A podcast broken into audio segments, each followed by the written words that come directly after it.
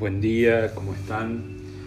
Feliz Día del Padre para todos los que ejercen esa hermosa misión. Es un día de, alegría y también de dolor, porque muchos no tienen el papá aquí en la tierra, está allá en el cielo. Muchos tienen un padre que la verdad que nunca se preocupó por ellos o los abandonaron. Es un día de sentimientos encontrados. Bueno, como todos los, días de nuestra vida, ¿no? Pero hoy en un modo especial porque está la figura del Padre.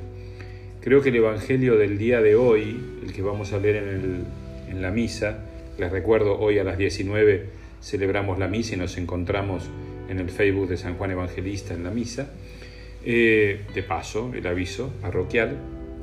Eh, creo que el Evangelio de hoy, les decía, nos puede ayudar, ¿no? porque justamente nos presenta Jesús esa imagen de un padre que nos cuida siempre. Dice, ustedes tienen contados, el padre tiene contados hasta los cabellos de ustedes, ¿no? El padre nos cuida siempre, el padre nos abraza siempre en su amor inmenso.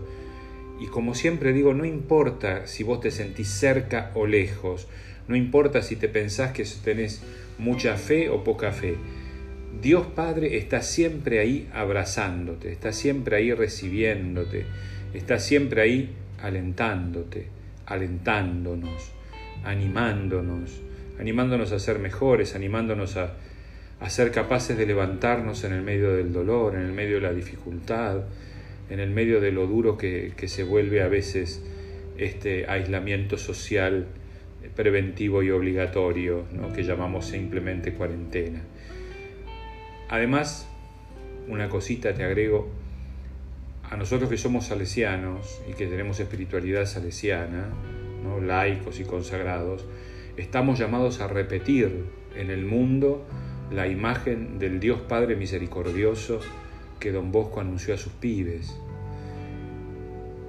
No sé, es un día que en el medio de tantos sentimientos encontrados, quizás podamos ir también nosotros encontrando nuestro camino a la paternidad.